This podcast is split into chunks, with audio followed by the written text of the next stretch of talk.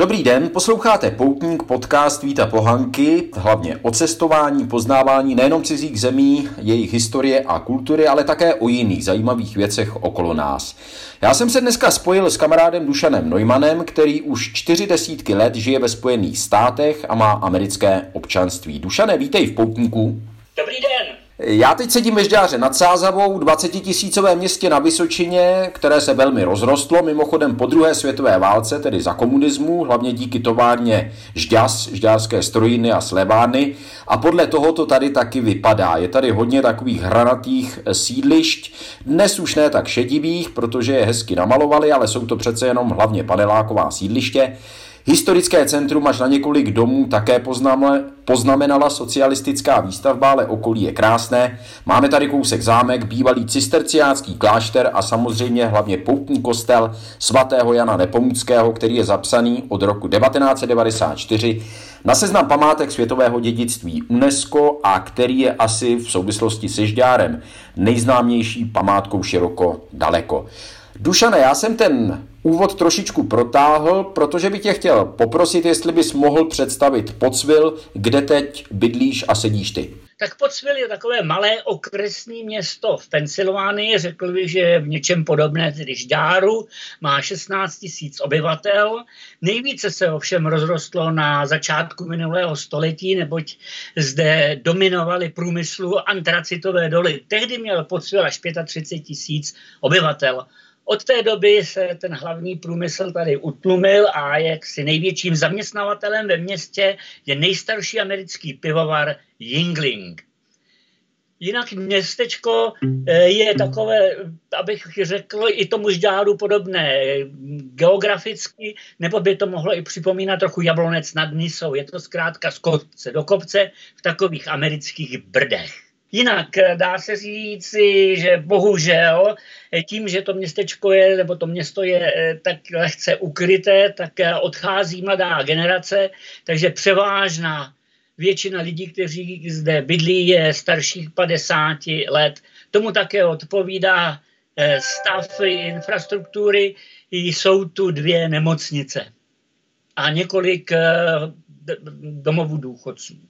Já jsem si s tebou chtěl dneska povídat eh, prakticky jenom o amerických médiích, ale ta situace je kvůli koronaviru taková, že mi to nedá nezeptat se i na jiné věci. Ty jsi zmínil například ten pivovar Yingling, eh, mimochodem doporučuji jako značku tedy piva Yingling komukoliv, kdo pojede do Ameriky. Jak jsem vyrozuměl z tvých postů na Facebooku, tak bude o něco těžší si ten Yingling koupit, nebo dražší?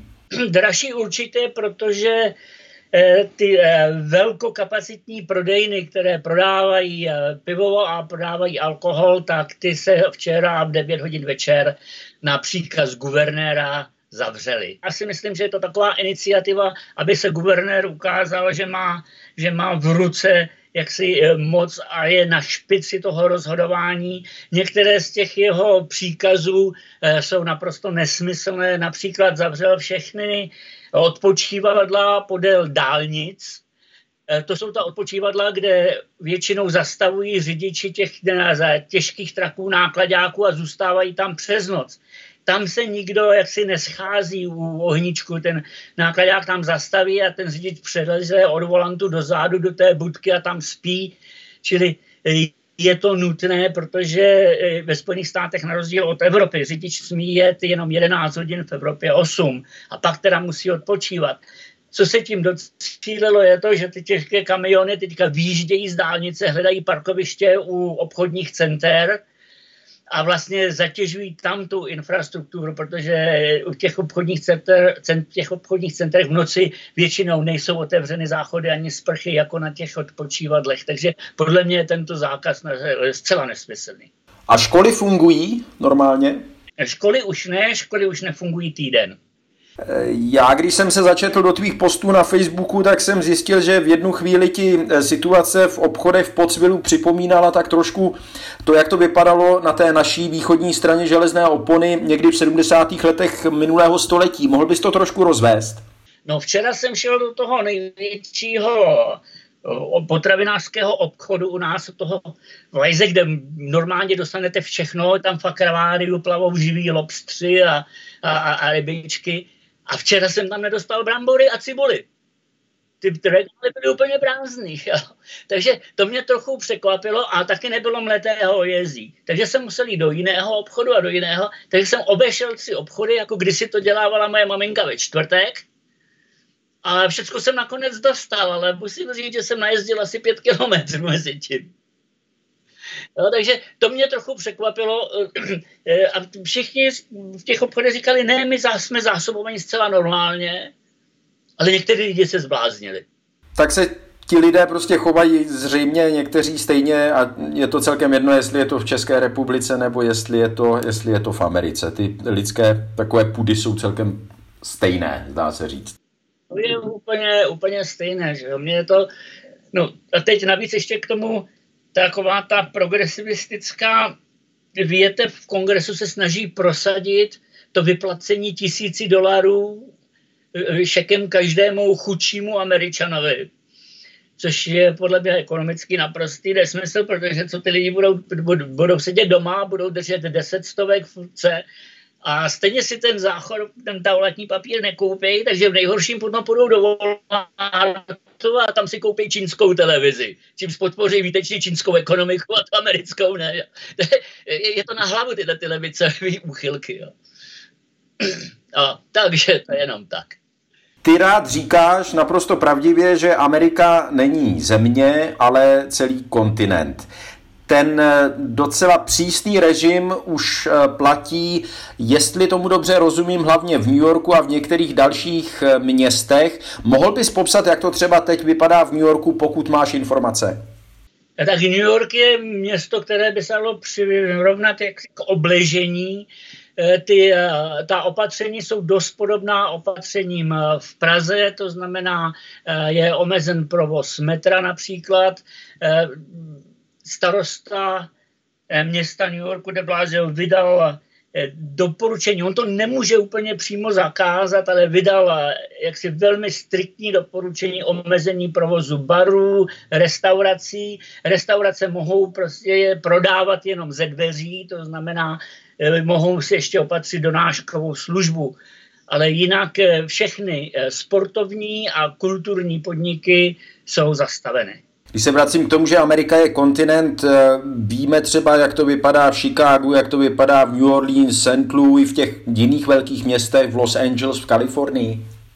Eh, ta Kalifornie následuje, dalo by se říci, tímto příkladu New Yorku nebo Seattle. Eh, Seattle byl jeden z prvních, protože tam bylo největší, byl, byl nejvyšší výskyt onemocnění a také nejvyšší počet doposud zemřelých ta statistika se mění prakticky každou hodinu. Já když jsem se ráno podíval na statistiku ministerstva zdravotnictví, tak eh, ráno bylo registrováno 6524 eh, onemocnělých a teď eh, po deváté hodině už je to 7300.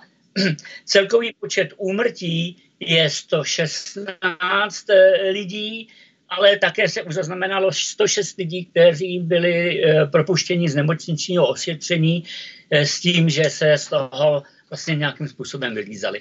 Přejdeme konečně k těm médiím. Kde ty teď čerpáš nejraději nebo nejvíc informace? Eh, já je čerpám jaksi z obou extrémů, to mně připadá takové nejzajímavější a to znamená z té Eh, progresivistické, já tomu neříkám levicová, to s tou levicí nemá v podstatě nic společného, z takové té progresivistické eh, strany je to eh, to národní rozhlasové centrum NPR.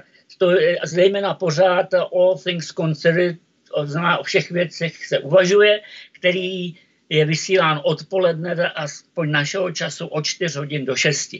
A z druhé strany od 12 hodin poslouchám a e, pravicového neboli konzervativního moderátora, komentátora a politického šaška a klauna Raše Limbova, e, který e, do toho aspoň vnáší trochu humoru do této velice smutné, smutné epizody našich dějin.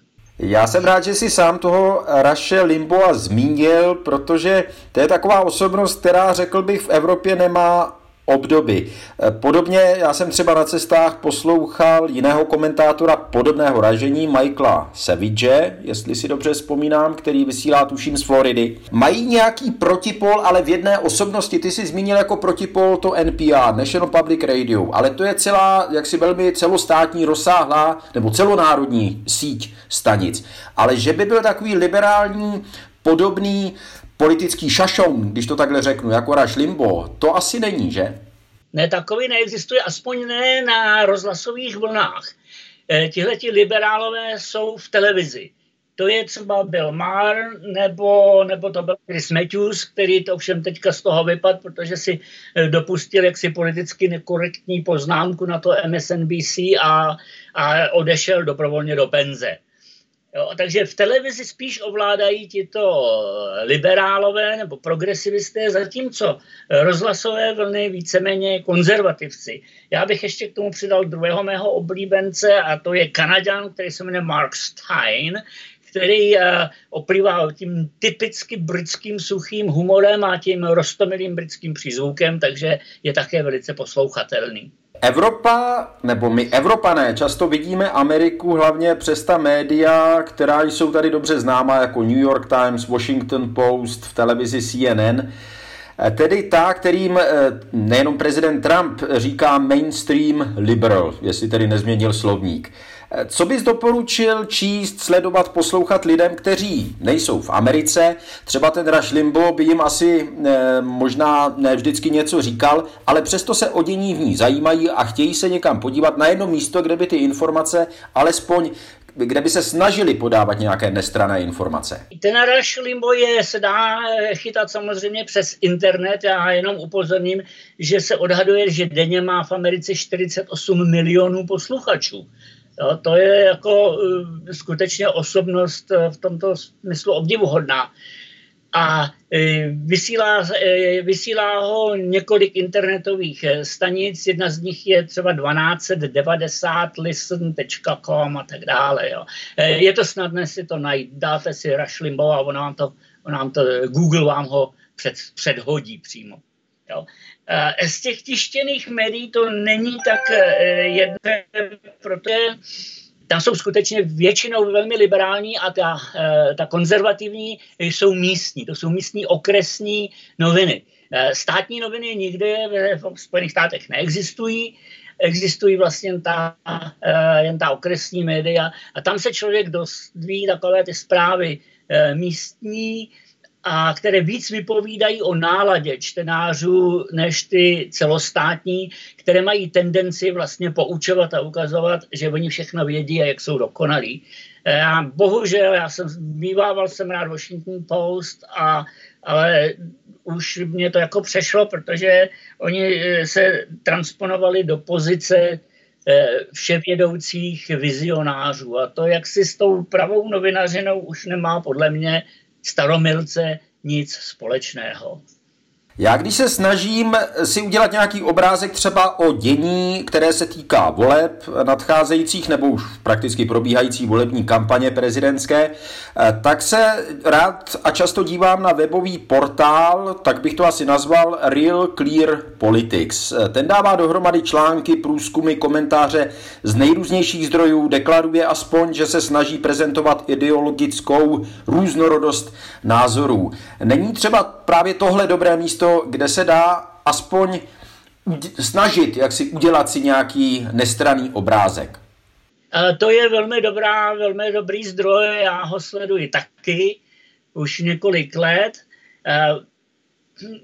K tomu ještě bych eh, přidal, je několik těch víceméně, dá, dá se teda progresivistických, ty lepší to jsou třeba magazíny Rolling Stone, někdy Atlantic, kde se dá eh, také najít poměrně do hloubky, i když eh, trochu jaksi politicky nakorientované, ale dá se říct do hloubky napsaných eh, komentářů. A z druhé strany z té konzervativní pak je to ten Breitbart. Právě jsem chtěl říct, že přece jenom NPR, když nic jiného, tak mě připomíná, kdybych to srovnal s evropskými médii, asi docela hodně BBC, britskou stanici, což konec konců také byl do značné míry model, alespoň z toho, co jsem četl, když vznikala stanice NPR, nebo vznikala síť, oni se spojovali různě ty stanice do sítě NPR. Vlastně koncem 60. let minulého století, tak BBC byla do značné míry takovým modelem. To je na mě při... E, e, já to občas zhlídnu, když na to někdo odkáže. Jo, když se Šlembo řekne, podívejte se, co napsali v politikou, tak se na to podívám, ale že bych, to, e, že bych ji sledoval přímo takhle záměrně, tak, já, tak ne. Mně stačí NPR, která je v tomhle tom progresivistická, ale, ale, ale seriózní. A mimochodem, já tedy BBC World Service stále sleduji, být možná ze sentimentálních důvodů, protože jsem pro ně 16 let dělal. Že jo. Takže mohu říct, že BBC World Service se ale od mateřské BBC docela liší. BBC World Service je daleko objektivnější, podle mne, než tedy spravodajská eh, mateřská stanice BBC Londýn. Ještě mě napadá jedna věc, ty jsi zmínil, že jsi rád čítával Washington Post. Naznačil si tak trošku, že se ty noviny změnily. Platí to podle tebe třeba i pro ty listy jako New York Times a kdy se to tak, pokud se změnily, tak kdy se to tak jako zlomilo? A platí to i bohužel i pro New York Times a platí to pro Los Angeles Times a pro Chicago Tribune, což jsou takové ty větší. Akorát New Christian Monitor zůstává tak asi přibližně, kde byl, ale jinak, eh, a změnilo se to asi, řekl bych, tak v polovině vlády prezidenta Obamy. Že začaly být, eh, řekněme, vyhraněně progresivní. Vyhraněně progresivní, ale takový, já bych řekl, jaksi doktrinální, edukativně doktrinální, což je eh, a z těch velikých, který už není dneska tak velký, který vlastně si to ještě zachovává, je Wall Street Journal, to musím připomenout. Který si zachovává tu nestranost a objektivitu. Takovou, takovou odstup, takový se zachovával. Ale proto taky ve Wall Street Journal nenajdeme eh, hluboké politické komentáře, spíš jak si se věnuje tě, ty ekonomické stránce, ale musím říct, i v těch politických komentářích si zachovává, zachovává celkem rozumný odstup. Dušané, díky. Taková tedy byla dnešní konverzace mezi Žďárem nad Sázavou na Vysočině a Podsvilem v americké Pensylvánii. Dušané, díky za tvá slova, zdar, sílu a hlavně zdraví. To určitě, to my, co je nám už těch 75, potřebujeme. Zůstaneme ve spojení a pokud se zde něco přihodí dramatického, jako třeba, že se tady objeví někdo s rouškou na nose na ulici, tak to oznámím. A já doufám, že si takhle nepovídáme eh, naposled, eh, že třeba bude příležitost si popovídat i třeba v příštích dnech, jak to vypadá v podsvilu zase.